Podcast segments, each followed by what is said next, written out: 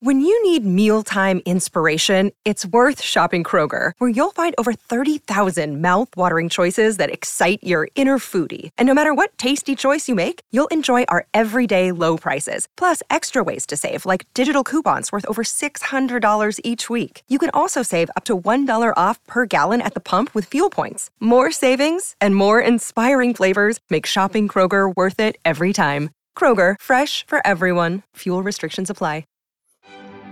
Pod Save the Queen! Hello and welcome back to Pod Save the Queen. I am your host, Anne Gripper, and we are back in glorious purple Technicolor today because we are celebrating the 10th wedding anniversary of William and Kate, the Duke and Duchess of Cambridge, as well as catching up on the royal news and looking at some other bits and pieces as well. And I am joined once again by my good friend, Daily Mirror Royal Editor Russell Myers. How are you? I'm very well. How are you? I'm all right, thank you. We've had some adventures since we saw each other last. Like, I've been to Cornwall.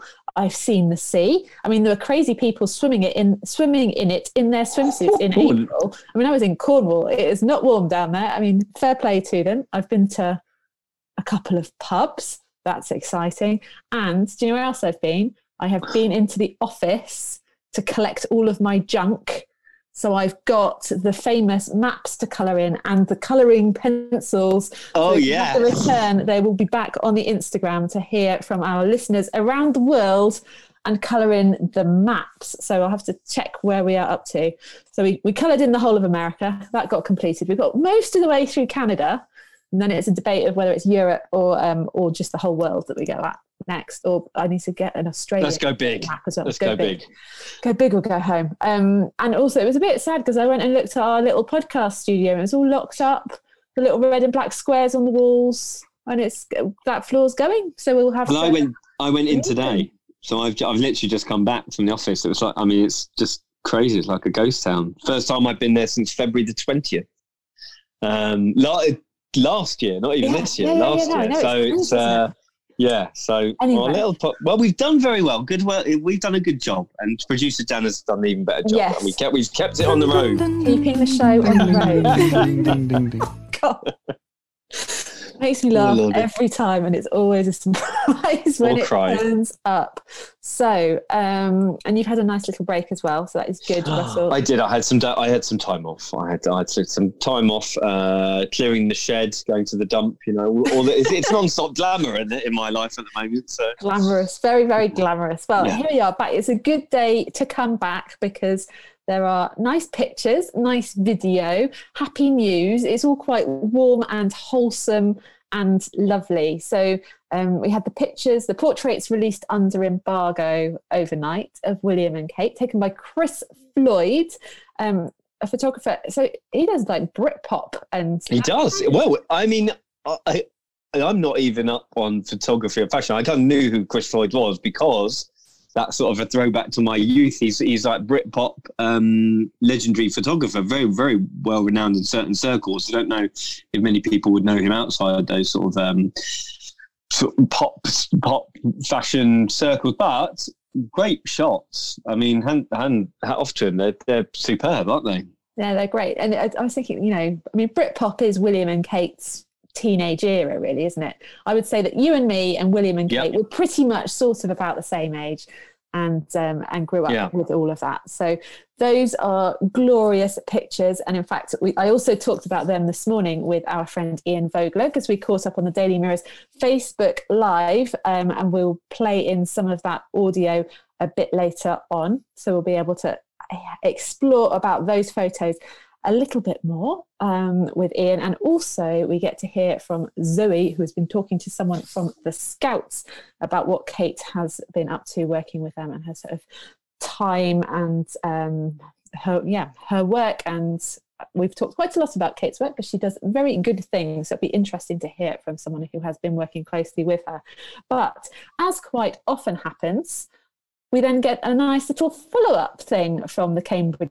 You get the initial thing. Here we go. Here's our nice happy thing to share with you to celebrate the special day. But then they keep something in reserve to say thank you for all our lovely messages in response to the original thing. And this time it wasn't just like another picture. I mean, that would be a bit samey. This time it was a whole little video. It was like some kind of, you know, sort of very wholesome, up and down the, Norfolk. It's like a life insurance video.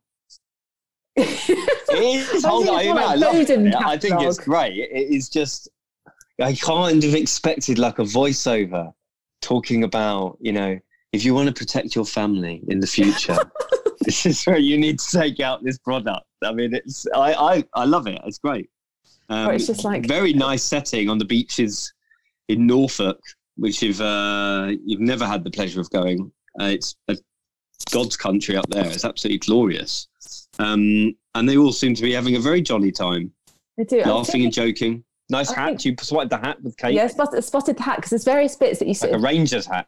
Glimpse as you go through. And I don't get family insurance. Maybe like shampoo. I mean, Prince William aside, there's a lot of glossy hair going on in that sort of video and sort of autumnal tones. I mean, Kate's hair always looks great. And her hair in the photos Chris Floyd took looks amazing, like proper glam, but she looks lovely in these pictures as well. And the sort of, or maybe like a British outerwear. I mean, they're wearing the outerwear. He's got sort of like the barber jacket. There's the Land Rover Defender in the background. She's got the woolly jumper on, while still looking very glam. Yeah, I thought it was really interesting. There's lots of really nice moments. So I think I'm very jealous of the children's amazing seesaw that not only looks like it goes up and down, but it goes round and round as well. That looks brilliant. And it's Charlotte and Louis playing on that. I did find it interesting that Louis and George look so much alike, and you're sort of glimpsing them, and it's sometimes trying to work out which one is which. And yeah, I'm glad you said that, because I was, and I thought, oh, it's just me being silly, but like Louis has just grown up so much. Like, I know we saw them. Oh, we were talking about the pictures of him going to nursery and turning 3 last week, which were lovely. I thought he looked really different in the birthday picture. Like, his hair looked much darker. He looked a lot less like George. I thought he looked really like Kate in that, you know, lovely picture riding the bicycle. Do you know what? There's at least sort of 6-7 months difference between these. What are we now? End of April. So I'm told that that video was shot in the autumn, and the eagle eyes amongst us spotted that the kids, well, they're all wearing the same outfits as featured in the Christmas card photographs. So, yeah, it was. So when's autumn? September, October? September, October, November. Maybe October half term. Well, then, yeah, or even later. So, I mean, let's say there's at least 6-7 months between those photographs. I mean, gosh, he's changed quite a lot, hasn't he? Because he's growing up. His hair's totally changed. It looks a lot less like George. But when I was watching it, I thought, actually, the difference, if he's giggling, it's probably Louis, because he seemed to be really enjoying himself and be a lot more sort of, you know, younger and playful and animated. And there's a few bits where George looks a little bit like he's got the weight of the world on his shoulders, and sort of looking out to sea, and, you know, looking at sort of what's going on. Very pensive. Very bit pensive. I mean, it's an amazing tree that they look like they're having a go at climbing out. It's very sort of outdoorsy. There was a glimpse of a dog in it, which I'm guessing if it was 6 months ago, that was probably Lupo. It is Lupo, yeah. Yeah, so, definitely. Because just backed up by the fact that that's the dog in the Christmas card photo. Yeah. Did they have the dog in the Christmas card photo? I'm imagining that. I think I'm imagining it. Well, I think I've been trying to remember, and then, I mean, Google's not very helpful if you put in like William tree and Attenborough, but I feel like William talked to David Attenborough at some stage about some amazing tree on the Sandringham estate or something. They love a tree, the Royals. They love a tree. They plant lots of them, don't they? But I may have hallucinated that, so I do apologise if I've just started making things up. So, but anyway, either way, it is a glorious and magnificent tree to be climbing up. Marshmallow. Lupo's not in the Christmas card photo, but. I've imagined that, but it is Lupo. It's got to be Lupo. Yeah. Marshmallow toasting. That looked very like a proper outfit going on there. I mean, we've seen Kate doing that with the Scouts and things as well. The other thing that I spotted, I mean, we're all big fans of Princess Charlotte, I think it's fair to say. Her birthday coming up this weekend as well. So, fingers crossed, maybe more pictures. Come on. But it's going to just mean spoilt. But she was running around, you know, she's got a little sweater on, but her shirt tails were peeking out at the bottom of it. She was firmly shirt tucked out, whereas George and Louis were, you know, their shirts were neatly under their jumpers all of the time. So another reason that I love Princess Charlotte a little bit more today. But it's, you know, it's very, very nice. 10th wedding anniversary. So are we likely to find out or hear anything about what they got each other? I mean, I think, was it you that suggested they should get each other a tin of beans? Or was that our friend Sarah Bradbury when she was messing around? Maybe it was Sarah, yeah. Tin of beans is a good one. Well, you'll have to remember that for in a few years' time from Mrs. Myers. I'm sure she'll be grateful. If she hasn't run off by now. No, it's tin, isn't it? I mean, well, it's not very glamorous. Tin. Maybe you could get her like Aidan Turner from Poldark, who is a tin miner. I like him. Who's the chap in, what's the new one? Bridgerton. Bridgerton. Not Broadchurch. That's no. What's Broadchurch? Is that about a murder? Broadchurch is one with Olivia Colman and David Tennant. Bridgerton in our house all day long. Oh dear. But yeah, I think tin is a tricky one. Maybe like, I don't know.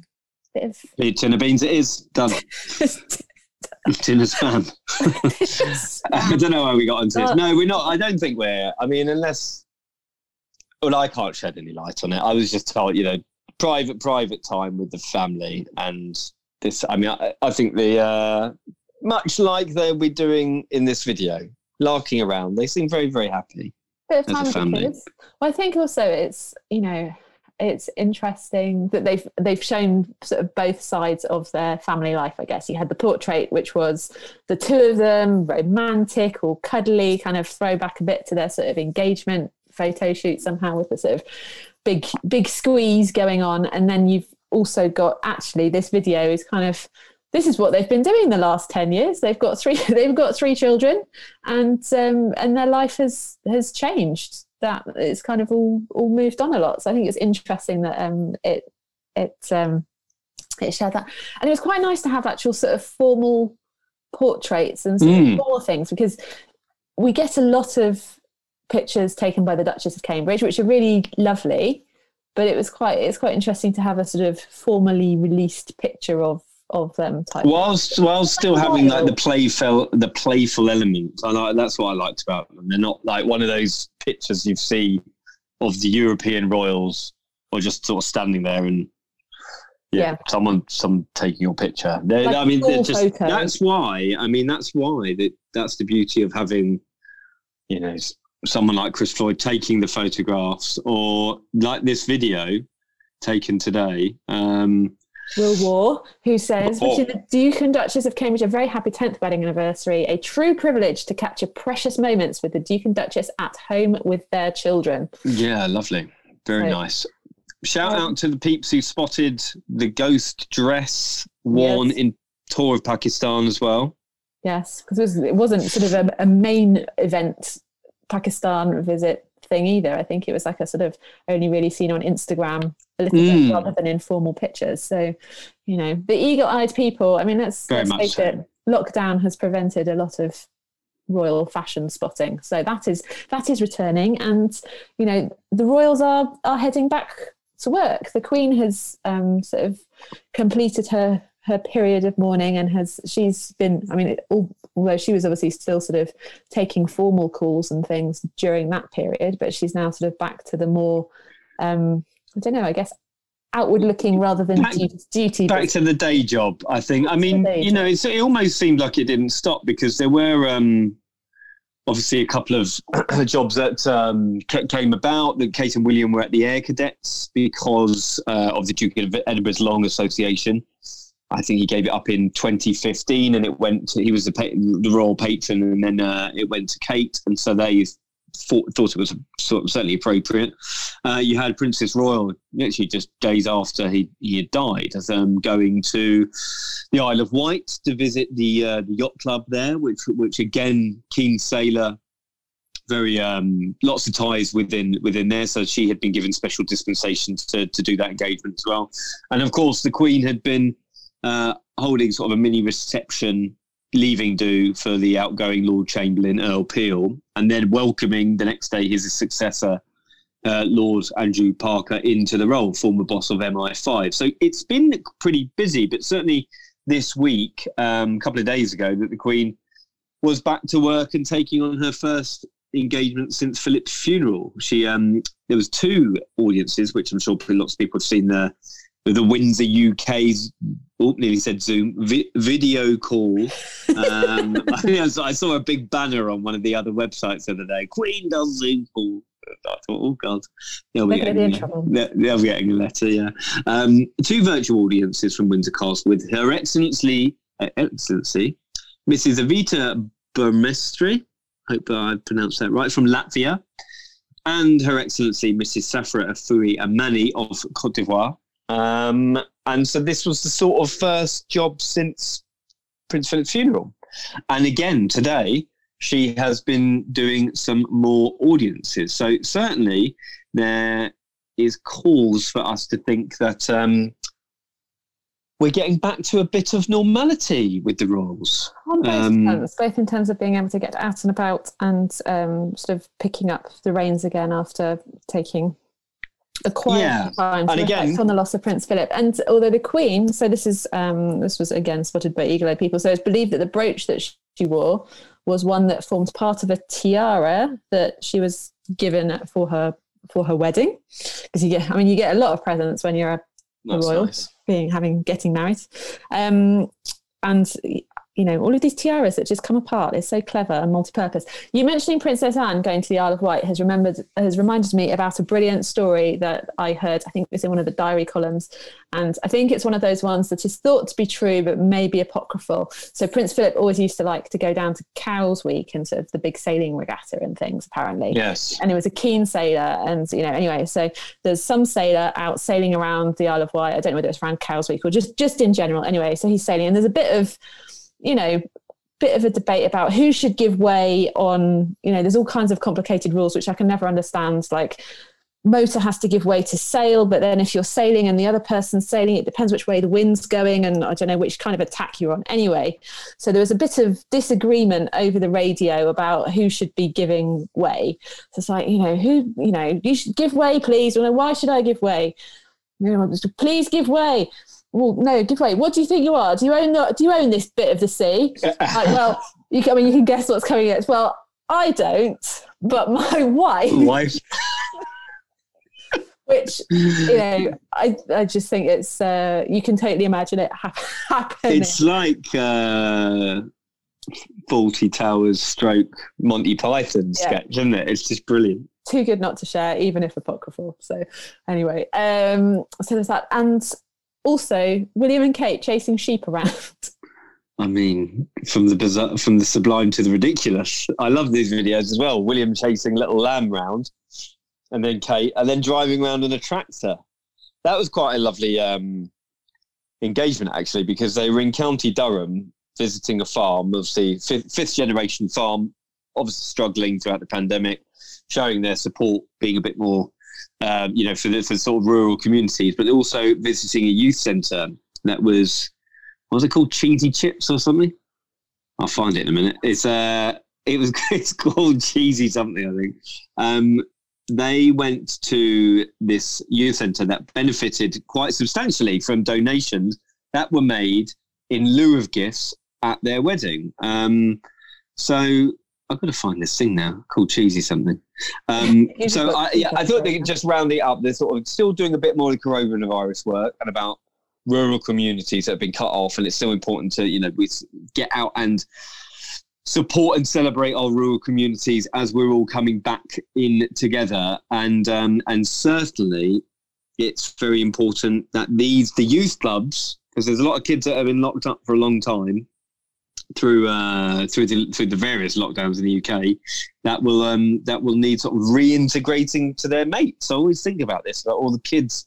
I think we'll see a lot of visits to maybe schools or youth clubs by the royals, because there's a lot more attention that kids need. They've had a really tough time of it. However hard time you think we've had it, they've had it really tough, the little ones. So I think we're going to see a bit more royal action on the horizon at schools and youth clubs and the like. Well, it was a nice tweet from @wise_Chapman, who are the farmers who who William and Kate went to visit. It's a fabulous day hosting their Royal Highnesses, the Duke and Duchess of Cambridge, for a tour of our farm, and they chat about the opportunities in being a mixed farm. Such a warm and well-informed couple. Absolute honour to host them. So that's a very nice, like, thank you message to them for coming along. So I think it's time to think about, partly going back in time, as we'll hear shortly from the Scouts. And it's called Cheesy Waffles Project. Cheesy Waffle. I mean, that was going to bug me. I think we need to go there. Cheesy Waffle. God, I'm hungry now too. Anyway, I also wanted to give a shout out. Like, there's various places that have been organising sort of charity anniversary fundraiser type situations. So I know that the Baby Bank is one of the ones that has people have been sort of, the Twitter sphere has been activating itself and encouraging people to, I think the Baby Bank's got a wish list on Amazon, so people have been going on there and buying them stuff and sending it over. So I'm sure there are other initiatives that have also been going on, so it's a great way to turn a happy day into one that benefits more people as well. So well done to anybody who has been doing something like that. So it's been 10 years of William and Kate, Russell. I mean, you weren't 10 years of married life, William and Kate. Anyway, you weren't reporting on them when it was their wedding. No, that seems like a lifetime ago. I had no idea what I was doing. Where do you think they are? Like, how do you assess their?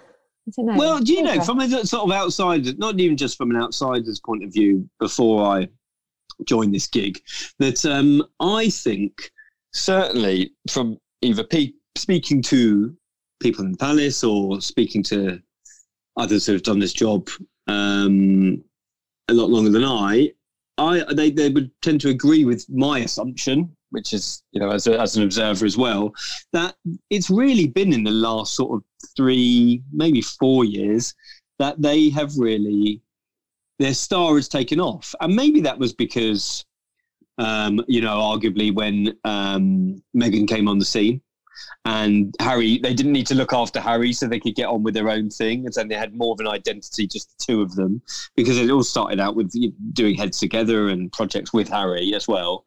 And then when they've been able to sort of set up their own foundation, take that on as they have in the last couple of years, and Kate having more of an identity. I wrote at the weekend, actually, I wrote this piece about how when you look at the 10-year period, and certainly that Kate didn't want to rush into the job, and certainly she didn't, because it's taken her this amount of time to really get to grips with those major issues. Let's look at, you know, the Back to Nature project, the early years development that's taken on, the issues with baby banks and things that will have societal change, and maybe not instantly, maybe not 10 years, but will over the course of her royal life, perhaps a generation or two, that she's laid the foundations. And I think that was always the key. There was never any pressure on her to sort of jump into things. And perhaps, playing a devil's advocate, on the other side, that's perhaps where Harry and Meghan went wrong, because they just wanted to do everything straight away. They were asking questions why they couldn't do this, that and the other, and they wanted to, you know, do everything very, very instantly. And so that's why they've gone on their own way. Whereas for William and Kate, it's always been a marathon and not a sprint. And only now, really, the last couple of years, I think, you're really seeing the benefits of the and the fruits of their labours, and certainly hers, because she's done all the groundwork. You know, we talk about the early years development. They'll tell you that this is the 9 years graft has gone into this, and that's not only, you won't have seen her do things the last 9 years, maybe not even the last 5, but she's been meeting people all the time. She's decided, I think, obviously, change it, her being a mother. I mean, how old's George now? 7. So, you know, obviously those last 7 years, her viewpoint on where she wanted to take her working life has changed immeasurably. And I really do think they are happier than ever. You see, I mean, I don't think that those videos are very well shot. Don't get me wrong. The pictures are great. But I actually do think that is you know, people who know them and speak to them and live their lives with them will tell you that they are happier than ever. They are more content. That there, of course, there's been lots of heartache and issues with the infighting with other members of the family that have really upset them, but they seem very, very united as a pair. And while one is allowed, it's not, there's, you know, no one's vying to be top dog. There's one is allowed to shine and the other one takes a back seat, like you saw at the Air Cadets. Kate jumping in an air simulator, William holding her bag at the back, and then, you know, it's the other side, and I think the childcare is interchangeable as well, and I think that makes a really, really solid basis for their relationship, and it seems to work very, very well at the moment. I think you talk about sort of the last few years. I think probably Prince Philip, his retirement from royal life, that probably was a time again when they had, you know, it was a step up for them, because he obviously did so much work and had been doing it for such a long time that there was a gap there that needed filling. And it was interesting sort of seeing that picture of Kate when Philip was handing over the cadets sort of patronage responsibility, if you like, and Kate's fashion and how that has sort of changed and refined. And I think she was possibly wearing one of the sort of suits that from her early days in royal life. And I mean, fashion's a funny thing. I think we can probably all look at things that we wore 5 years ago and think, oh goodness. I mean, certainly 10 years ago, unless it was a McQueen wedding dress, in which case I think you're going to be totally fine forever. Whenever you look at that, it's always going to be good. But you know that. And I also wonder whether even her photography, and that being a thing that is hers and that she does, that none of the other royals really do. I mean, well, we saw the picture that Sophie Wessex had taken of the Queen and Prince Philip, which was released by the royals as part of their sort of tributes to Philip. But it's only really pictures from Kate that we see released. And she's been doing that for quite a while, certainly since the children were born, I think. And the sort of respect, if you like, that she's had for doing that, and the, you know, appreciation. I mean, I don't know whether she sees the comments on Instagram or reads the photographer's assessments or whatever, whether she even cares, but the fact that there is this thing that is just hers, I think that must be really helpful when you're coming into the firm, a big institution, and you're able to provide something that is a little bit different maybe, and gives you a bit, yeah, and gives you confidence. I think it's always well to have something in your locker, isn't it, that you do particularly well, even if you are part of a team like the business. And look at us three, we're doing our little podcast and we love doing it, and some people say well done and we love it, and it's good to be able to have that. And she's also taken that on from being a novice, and then now she's you have that platform of being elevated to the patron of the National Photographic Society, and then you take a real keen interest in it. And I'm sure she had an interest in it before, but by gosh, the access you must have speaking to all the experts and really getting quite a knowledge foundation of your craft. I mean, just speak to you know, our good friend Ian Vogler, who will tell you, and he's written in the paper several occasions about how she's gone from strength to strength, and she actually takes very, very good photographs. And what he always says is that it's very difficult to capture things in the moment whilst making them not look posed up. And you look at all the kids, the England football jersey, when George is chuckling on the floor. Yeah, and then even, you know, Louis riding his bike the other day. They're great shots. So, question came in. This is fortuitous that I remembered this. Just this was an accident while we were having this conversation. But it's a good question. RM Davis 065. I'm sorry, I don't know your real name because I can't see it on your Instagram. But when photos taken by the Duchess of Cambridge and are published by the media, does she receive compensation? If so, do we know what she does with it?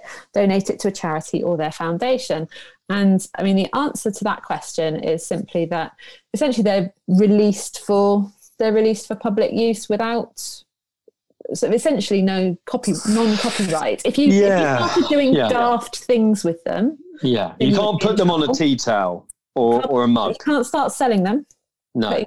And some of them have caveats that you can only use them for like a few months or a year. And then after that, you need to ask special permission. But you can't set up a stall at a car boot and start knocking them out with a load of plates. Aye. So it's one of those sort of, I don't know, fair dealings, I think, is probably the closest sort of explanation. Yeah. Treat them respectfully, and it's okay to use them. Although if Kate is listening, she might be thinking this is a good wheeze, and I will be asking for donations to my charitable causes for this. But it was an interesting thought. So thank you for sharing that question with us. So, right, time now to hear from some other people. And our friend Zoe Forsey, Mirror Online Features Editor, has done one of her, you know, she finds interesting people to talk to and then has a little chat about what it's really like to work with the royals. So let's hear who she's been talking to this time. Hello, yes, I am joined by Matt Hyde, who is the CEO of the Scouts. Thank you so much for joining me today, Matt. How are you? I'm good, thank you. Great to be with you, Zoe.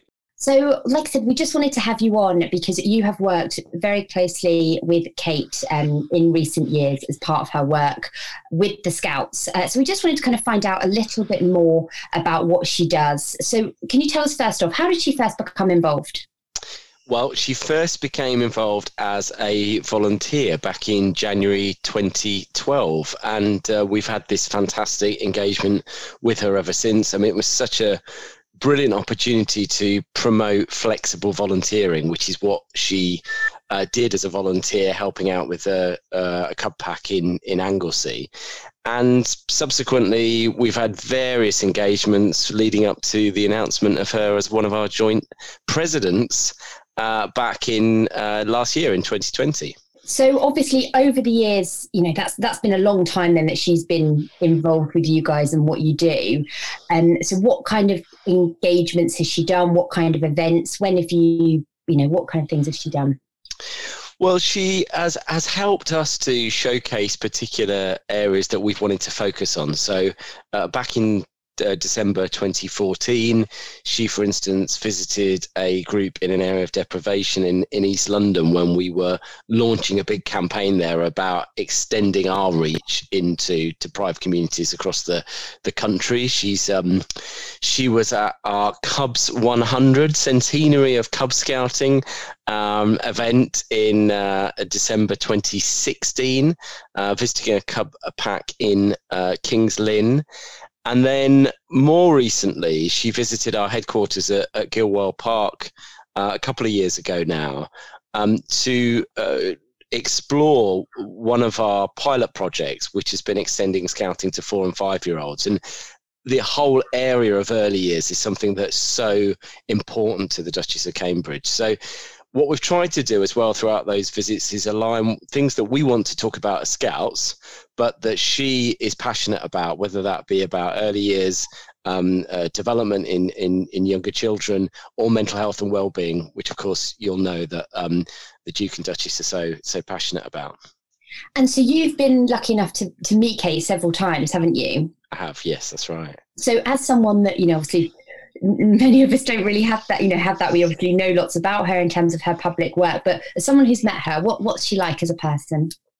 Oh, I mean, totally charming, very good at putting people at ease, because you can imagine, you know, whether you're a scout leader or a young person or what have you, when you're meeting the Duchess of Cambridge, some people are kind of like in awe or a bit starstruck, but she's fantastic at asking the right questions and listening to people, and just naturally good at engaging people of all ages as well. I'd say she really does bring the best out of young people, and really wants to hear their stories as well. So it's always such an exciting moment when you get to spend time with her and just see how she can shine but also bring the best out of others. And she always kind of really gets in, doesn't she? She always gets her hands dirty. She's never kind of just standing there and watching. Like there was gosh, was it last year or the year before? I think time hasn't counted for the last 12 months. Exactly, that's right. Where she was roasting marshmallows, wasn't she? And she was kind of helping with lots of like, you know, kind of crafts and things like that. That's right. So that was a visit we did in Northolt to a scout group there to thank volunteers who'd kept scouting going during the pandemic, running events online over Zoom and the like. And yeah, you're right. She was getting involved in craft activities. She was toasting marshmallows around a campfire, and that the advantage of being a volunteer herself is that she's not daunted by doing things like that. Actually, she really enjoys doing them. And I mean, I know she was saying even like last year, they'd spent so much time with the family getting outdoors and lighting fires as well. So this is something that's really core to her belief and what she's passionate about, which is, I think she's experienced the power of being outdoors on her own well-being and the family's well-being, and she wants other people to experience that as well. Yeah, because that's one of the things you mentioned earlier about her, you know, the early years work she's done, but she's spoken so passionately about the childhood that she had. Obviously, the Middleton family spent so much time outside, but also that's something that she's doing with her own children, with George, Charlotte and Louis, you know, what they kind of, you know, they're outside basically every day, yeah, rain or shine, and that's something that, you know, kind of message that the Scouts really supports that, doesn't it? Yeah, that's absolutely right. I mean, what we do is we get young people outside having fun, experiencing adventure and developing skills for life, and that is so in line with, as I say, what she believes herself. She's also an incredible role model for the girls and young women, in particular in the Scout movement. So, in the time that she's been with us as a volunteer, our volunteer numbers have grown from about 98,000 to 156,000, but also female membership stood at 114,000. When she joined, and are now 189,000. So that's about 65% increase. Now, of course, that's not all down to her, but I just think the bringing that her presence as a fantastic role model has just been so helpful for us, and getting the message across that scouting is for all genders. It's not just for boys and young men. Yeah, no, fantastic. And I know I promised I wasn't going to ask you about fashion, but I have now just thought she does often look the park as well. You know, we don't see her in full uniform, but, you know, she does normally have, you know, talk us through what she has kind of worn. Yeah, I'm in dangerous territory if I'm gonna start talking about fashion. So I'm probably better for your next person you're speaking to. But what she often wears is a Scout scarf, sometimes called a necker, which every Scout wears, and it's often tied in what's called a friendship knot. So rather than the sort of traditional woggle, it's a bit more of a relaxed style, and she'll always wear that to any of the engagements we've got. And that's the thing is, you know, across the world there are 55 million Scouts, and all of them wear a neckerchief or a scarf, and that's one of the things that kind of binds us all together, and that shared identity. So again, what is always strikes me is that when we do things with the Duchess and we get that fantastic coverage, I'm always being contacted by other Scout organisations and Scout leaders from across the whole globe who've seen the coverage and the footage. So her impact is far bigger than just what's felt in the UK. So, you know, you'll end up with things in Paris Match, or I'll end up with being contacted by people in the US saying, what amazing coverage for scouting, isn't this brilliant? So really, really big impact. Fantastic. And obviously we see her kind of, you know, we see the photos of her, we see the little bits of interviews and things like that, the kind of official side, but is, you know, does her, you know, what's she like behind the scenes? Is that different to what we see in public, or is it all kind of, you know, is it all quite similar? It's consistent really with what you see. And you know, I think that's why there are some people in the public eye who have such resonance with the public, and that's because what you see is what you get. You know, I've got a We're lucky to have a chief scout in Bear Grylls, who what you see is exactly what you get. I mean, I've had moments where I've had he's forced me to do more adventurous things, and you're just like you would be on a Running Wild or something like that. You know, you're and he's acting in exactly the same way, is encouraging you and never give up. And I think that's why some people, just as I say, resonate so much with the public, because what you see is what you get. Obviously, being being the Scouts, the majority of engagement that she attends with you guys involve children, and as you said before, she always looks completely at ease when she's chatting to kids and kind of leaning down and kind of just getting involved in everything. What kind of parts have you noticed of that? Kind of actually being there with her. Well, I think she, as you say, is not afraid to muck in and get involved, and they love that. They obviously, if some of the younger ones have a view of what's going to arrive as a princess, like almost like a sort of Disney princess or something like that, so that always takes a bit of a getting used to. But as I say, what she's very good at is asking the right questions in order for them to talk and share their own stories. And I think that's pretty amazing. If you're a young person, you've had that experience, that you'll think about that for the rest of your life, that you've been listened to by a member of the royal family, and that you've been, for that moment, you're their sole focus of attention. And that's really, it's really powerful. And I think we underestimate that at our peril, really, because I just think there is something that a bit of joy that's brought. That's what the great thing about my job, and when I do these visits, is you see this incredible joy on people's faces. When we did the early years pilot work, and we'll be saying more about this particular project later in the summer. All of the pilots we've done were all in areas of deprivation. And some of the people who had joined us from in Gilwell Park, and those that had come from Birmingham, had never been outside of Birmingham, let alone been on holiday. So to go from that and then have a day where you're spending time with the Duchess of Cambridge, building dens with her, it just is such a...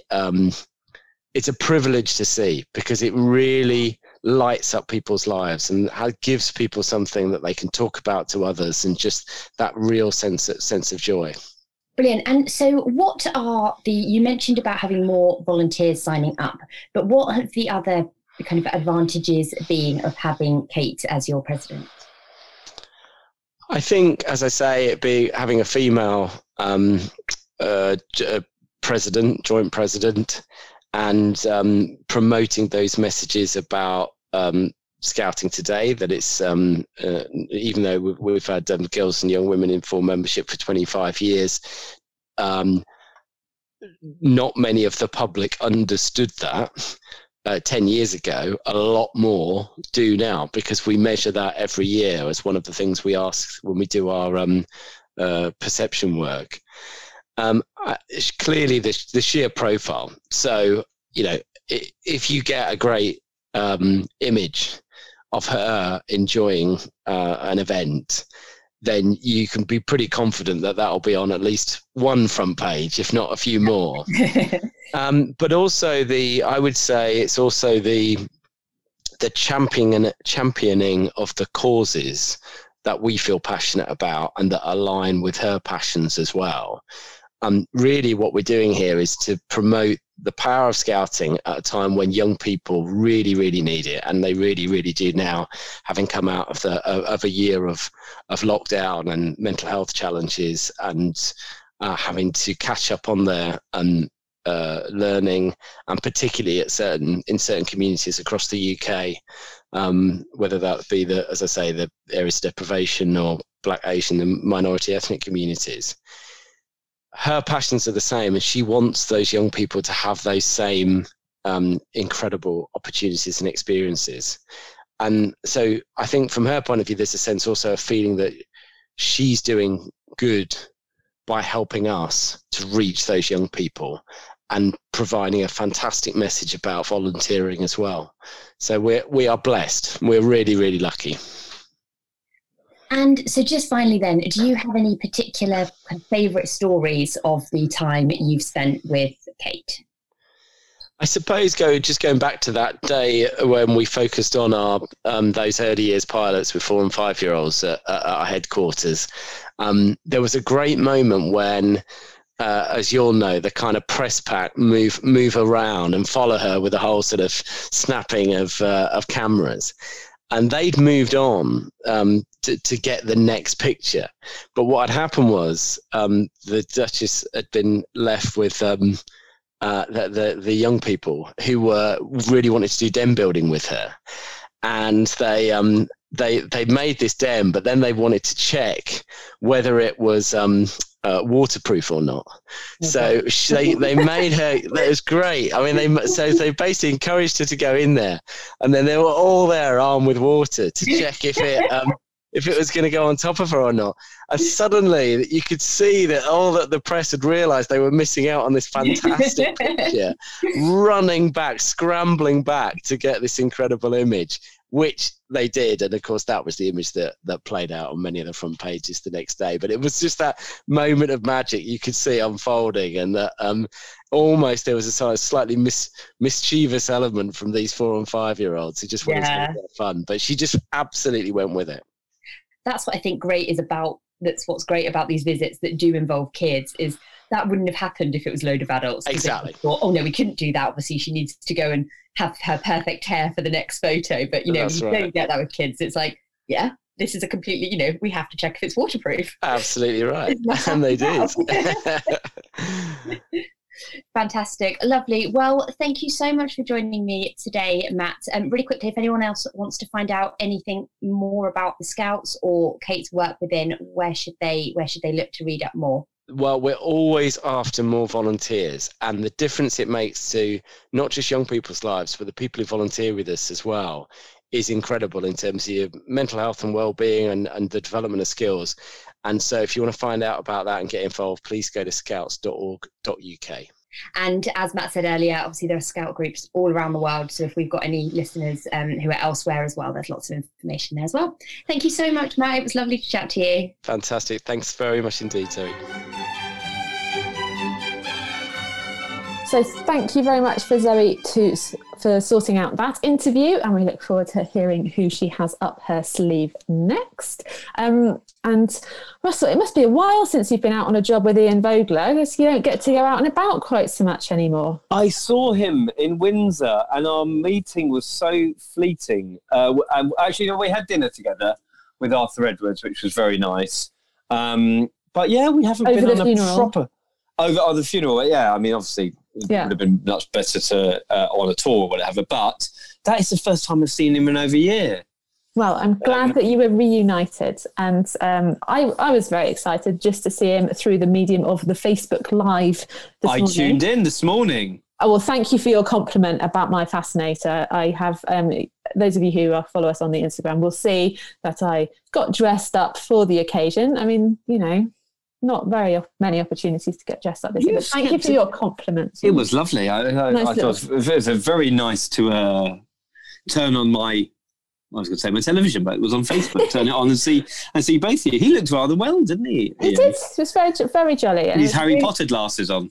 Well, I've got my Harry Potter glasses on today as well. So anyway, it was lovely to catch up with Ian, because unlike Russell and I, he was actually there for the wedding day 10 years ago, so it was great to hear his recollection. So let's have a listen to that. If you'd rather see the video version, then you can head over to the Facebook, but yeah, here's the audio of our chat earlier today. Lovely to see you, Ian. It's been a while since we chatted on the Royal Podcast, Pod Save the Queen, and it's nice to be back. Yeah, it's very nice to be back and talking about a happier occasion than of recent weeks. Yes, it's a bit. It's been a bit lively recently. Initially sort of chaos and then sadness with the funeral of Prince Philip. But yes, like you said, happy to remember a really grand royal occasion. And I think we've been quite spoiled over the last few years. There's been loads of royal weddings. But back in 2011, huge excitement because it had been a long time since there had been such a big do, really. Yeah, it had been. I can't remember how many years, but quite a few years, wasn't it? A long, long time. So you were out. I was in the office that day doing all of the, you know, internet type stuff, and you were out on the ground covering things. What's your sort of abiding memory of that day? Well, it was a long. We had lots of colleagues, lots of photographers all over the place. We had military planning. We had meetings. And I was on what they call the QVM, the Queen Victoria Memorial, which is looks like a big birthday cake right in front of the palace, but it's quite a few hundred metres from the palace. And that's where you see the balcony for the kiss picture, which is always a favourite for the media, both here and abroad. So because of road closures and letting the public get near it, we basically had to be there about 6 o'clock in the morning. So a long, long wait.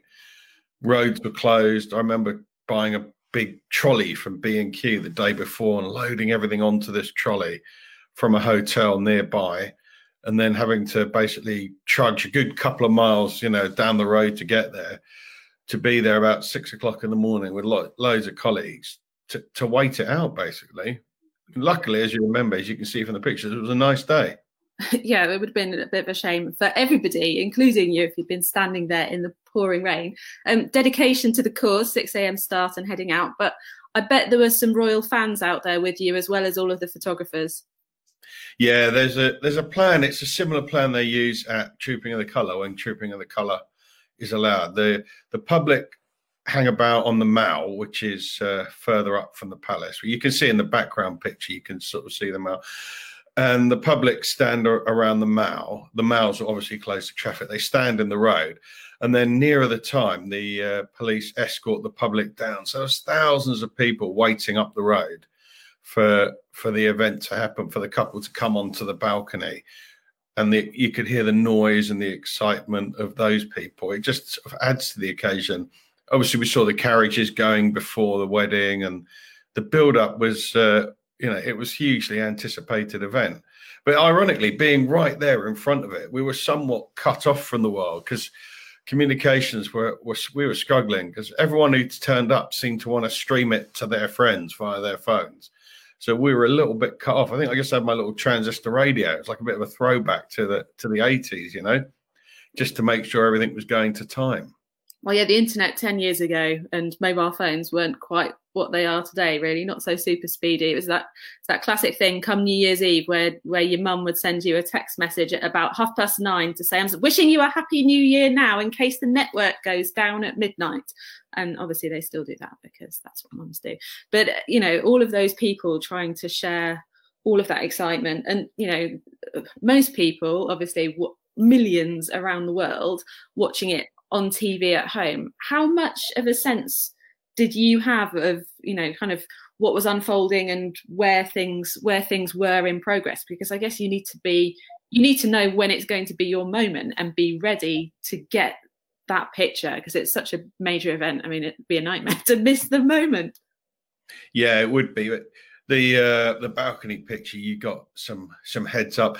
They basically opened the doors. So, you know, once a guy comes out of those glass doors, once they're open, you know that everything's about to happen. All the royal family are about to come out. The couple came out. And, you know, from then on in, you're looking at, you know, a few minutes, maybe 3 minutes, 4 minutes, the whole thing. So you're there from 6 o'clock in the morning waiting for those few minutes of activity to make it work and potentially make, you know, any photographer wants to get on the front page of their publication. That's what you're trying to achieve. So, you know, that's what you want. But it's, you know, it's got to happen first, basically. They've got to, you know, have the kiss, which obviously they did. And it's got to be, you know, it's got to be in front of you, which more or less it would be. So, but there's various technical challenges. It's a long way away. It's several hundred meters. The biggest lens made were handed out to us by the wonderful people at Canon. They managed to find them from all over Europe, ship them into London and lent them out to us. And amazing. But you can't legislate for heat haze. That's a fantastic enemy of photographers. Even in the UK, believe it or not, heat haze can be a problem, especially when you're working over those distances. And then the people that are allowed down in front of the palace, as they move down, obviously there's their movement, there's dust coming up, there's pollen, there's heat haze, there's all of these factors that you can't legislate for until it's actually happened. You don't know how it'll affect the image until after you've taken the picture. So you've got all those things to take into account. And then obviously transmitting the thing. But my the then picture editor, Ian, he was right. You know, it's great you're going to be there. It's great you're going to get the picture. But how bloody hell are you going to get it to me? You know, everyone will be on their phone. So we hired, believe it or not, a sat phone, a little box of tricks as big as a laptop that you point to the sky and your picture goes literally up to a satellite in the sky to beam back down to Canary Wharf about 4 miles away at the cost of something like 10 quid a minute. I think it's usually, you know, the defence editor, when he's being sent out to Iraq and Afghanistan and all those dangerous places, it's normally him that gets sent off with the sat phone. But there you are in the middle of London, in the middle of a happy day, using this to make sure the picture gets back. And how is it in the pen with all of the photographers? Is everybody good natured, or is there a bit of like jostling and elbows to get the best position? No, it's fairly. You space yourselves out. Everybody knows everybody. So it was made up of 75% of British photographers that knew each other. There were some international photographers in there. At the time, owing to the government's take on these things, we actually had to pay quite a considerable amount of money. So we were very relieved to find that the people who'd put the stand up, I think it's English Heritage or somebody, had done us the courtesy of putting in some restroom facilities, as our American friends would say, because that was a concern when you're going to be there from that time of day. But it was really well natured. Everybody's, you know, trying to get the same thing. They're trying to get the front page of their publication, or the guys working for agencies are trying to get as many publications as possible. So everyone is sort of in it together. So it's great to work with colleagues that are such, you know, old friends as well. And then once you get the picture, you've then got to look at it on your you can look at it on a computer, or you can send it directly from the camera. If you want to make sure it's a really good picture, you're going to get it onto the laptop and have a look at it. But then you're in bright sunlight. So then you see this fabulous image of a load of photographers sitting on the ground with their jackets or coats over their heads to get some shade, even on a hot day, to see whether or not the picture's worth sending. It's there's not really a piece of equipment made for that. So your coat or jacket does for that little task anyway. Your picture, the iconic picture of the day that was on the Mirror's front page. It wasn't just the kiss on the balcony, as marvellous moment as that was. You know, William resplendent in his uniform, Kate looking absolutely gorgeous in her the Queen dress and the tiara and the, you know, really sort of elegant bouquet of flowers. And then obviously romance there, and then, you know, one of the bridesmaids stealing the show brilliantly, and just that sort of, I don't know, real life and happiness, and just sort of a funny moment as well as the romance and the grandeur. Yeah, the poor little girl. I've forgotten her name now. Titsum, I think. Right, that's it. Yeah. So she's obviously been told, you know, this is what's happening, and you're going to do this, and you're going to do that, and obviously you've got to be on your best behaviour. But no one told her that there's going to be a great big flyover from the RAF of, you know, 4 or 5 massive aeroplanes, including thousands of people screaming, and all these planes coming over the top. And I think she was just, you know, really freaked out. And yeah, there are some versions of this picture from other colleagues from different angles. She doesn't really feature in the picture, but luckily for me, she featured in the picture. And I think it really makes it, doesn't it? There she is. I mean, that picture will obviously, maybe, you know, be with her forever. And I think it helped tell the story in a sort of entertaining way.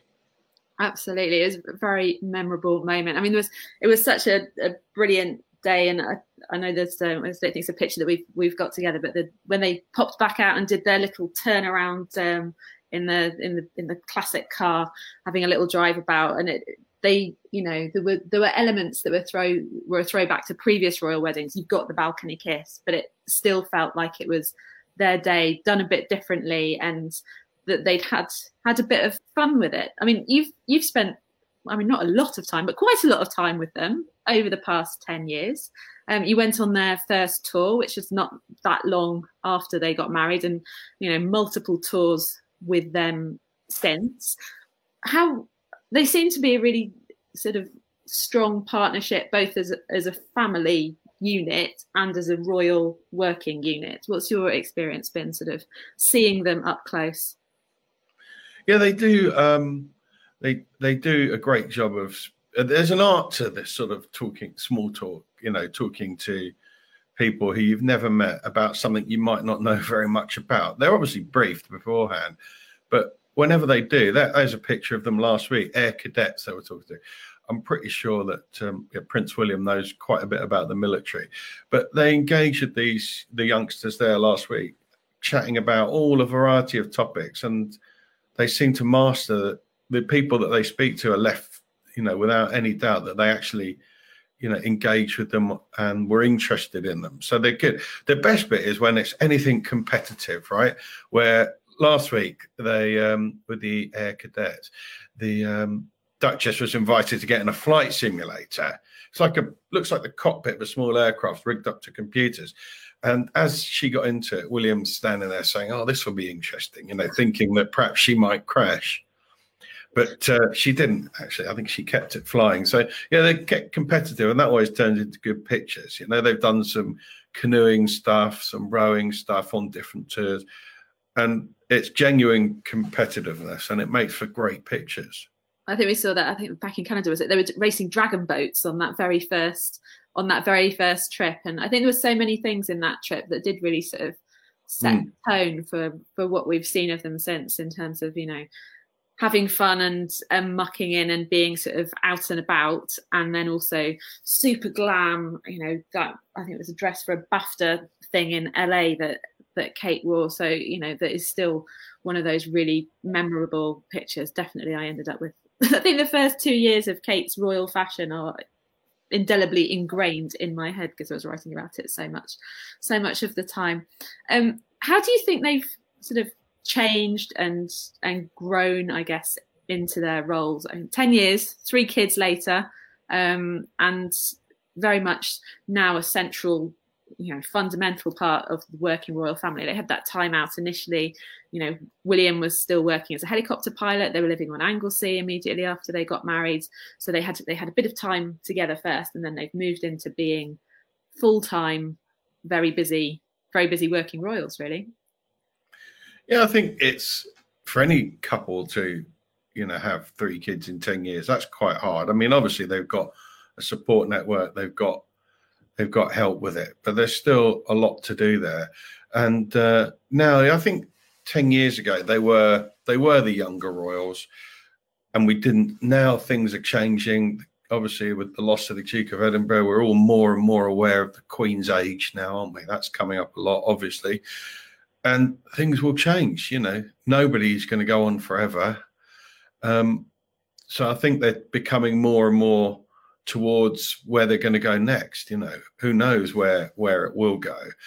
But I think they treat, you know, they take things seriously, but they're so good with young. I think I've seen them more with younger people than older people. And they fit in there really, really well. So I think they're getting towards, you know, being moulded more for what will come next. Although they did do a very nice job of the bingo calling during one of their coronavirus visits, with this virtual visits with one of the care homes, I think.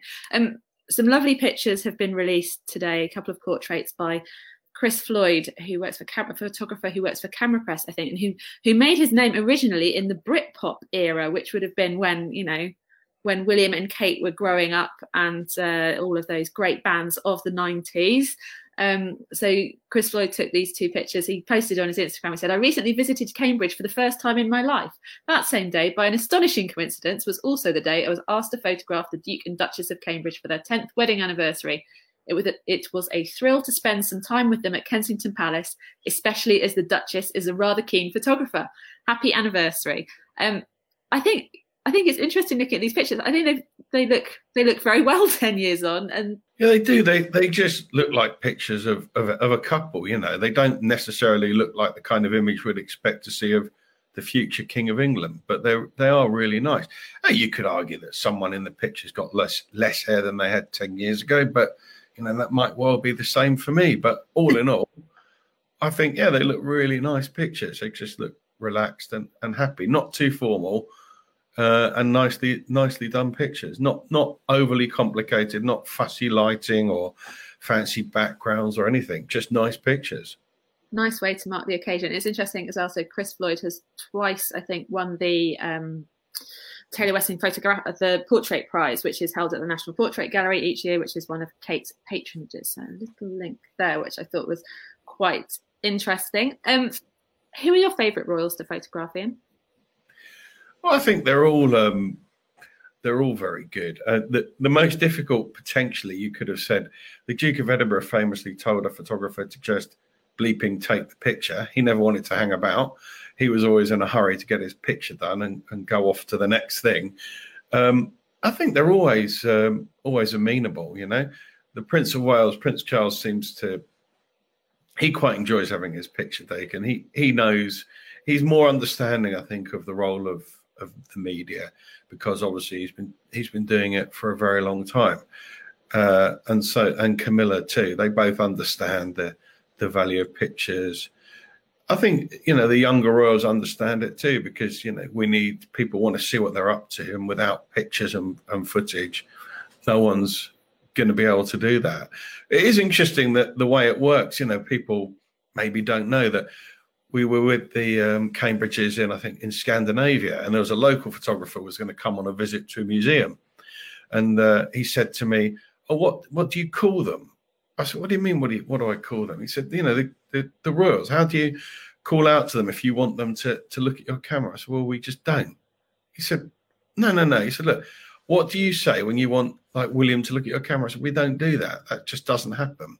He couldn't understand it. Anyway, he tried it about 2 minutes into the job. About 3 minutes into the job, he suddenly was being asked to leave the building. So it's an interesting relationship.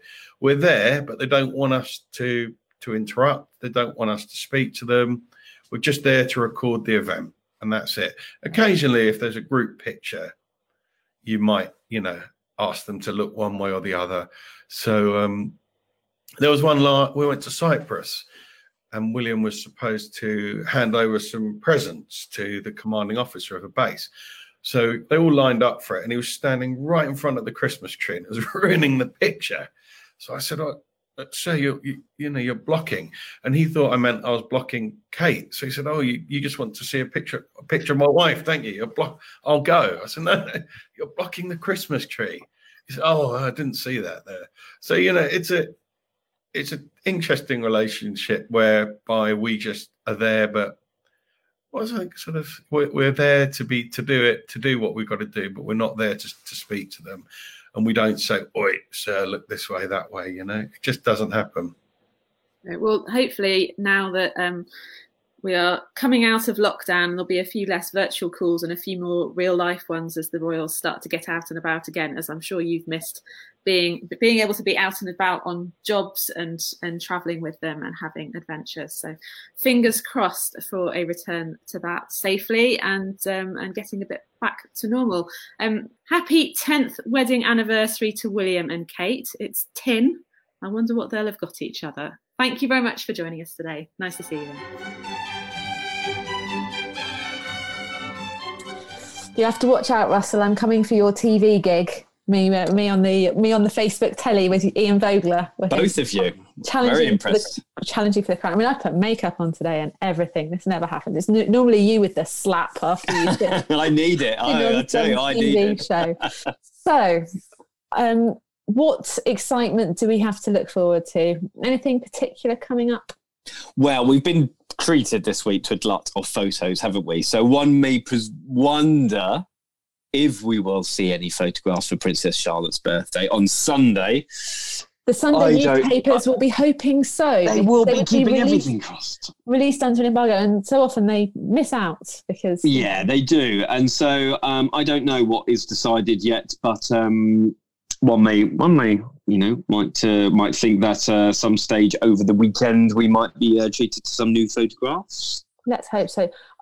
And anything else exciting? There is something exciting. I can't tell you about it. Oh, I hate it when you do that. I mean, I can't, I'm not even. I mean, I think he's just making it up. There isn't any. Yeah, yeah, he's just teasing us. There's nothing. Well, no, there is something exciting next week. There's a couple of things actually next week. It's quite exciting. That's so. Yeah, we can look forward to talking about it next week. Yeah, it has really happened. Yeah, I feel like we're being, you know, I do realise it. It's just a couple of weeks since Prince Philip's passing, but once the royal mourning period is over, you almost feel like it's, you know, you've kind of heard the royals say it themselves, that Prince Philip would say, just get on with it, get back to normal. There's a lot of things that have happened over the last year. They obviously haven't been able to get out and about and do their jobs that they must be chomping at the bits to do. Certainly this new concept of the senior royals, who's going to be doing what, needs to be sorted out. I don't know whether it's this, you know, I know there's these reports of a big summit between William and Charles, and I think it's more of a process than a summit. And definitely they will be coming together and deciding on the future of what happens. They've got to make up for lost time. I think there is definitely that feeling that they are really committed to getting out there, trying to get away, trying to get around the country, and then trying to get away as soon as possible when it's safe to do so. And so, you know, we might see a big glut of things coming up in the next 6 months.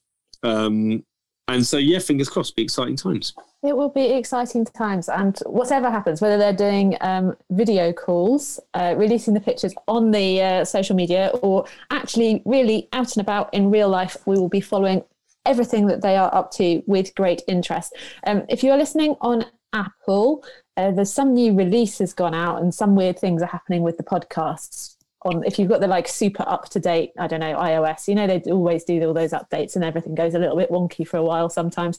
Anyway, so if it has gone a little bit wonky for you, then hopefully we will find our way into your podcast library soon, or otherwise you can always find us on the Twitter and the Instagram and click through from there, and hopefully you can then give it a little bit of a prod to make sure that you don't miss out, because we very much enjoy our time chatting with you every week and hearing your questions and comments, which reminds me, I just need to check one final thing and see whether anybody had anything to say. I'm sure you all did. Where's it gone? One follower, Rambling Girl, our 10th anniversary came and went and we didn't celebrate until the 11th. We went away for the weekend, and while out to dinner, my husband gave me a CD of disco music, which I love, but this was a knockoff band.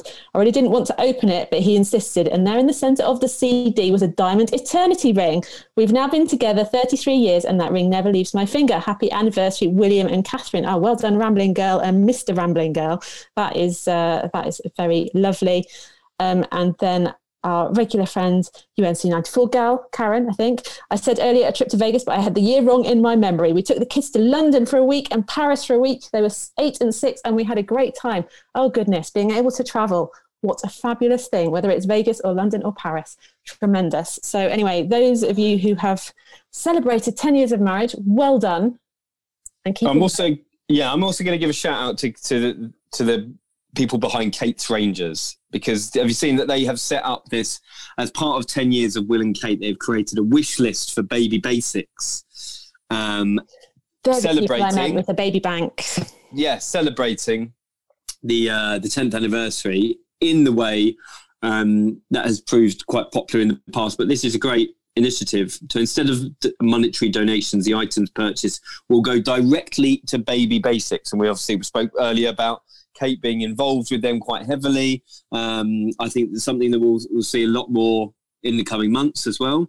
So the items will go directly to Baby Basics and delivered across the UK to families in need. So there is a link on the @KatesRangers Twitter, which is pinned at the moment, and you can donate via an Amazon.co.uk wish list. Choose the items into the cart. They go into your checkout. You can select the address for Baby Basics, add a name and a message if you like, and then they will deliver it. And so far, I'm just checking on the total right now, because it's It's nearly £20,000 that have been raised so far, and that was a donation that was updated about a couple of hours ago. And they said, Baby Basics have said, we have raised nearly £20,000. Thank you so much for your amazing donations. Please continue to support to help us reach our 50 for 50 goal of 50 grand.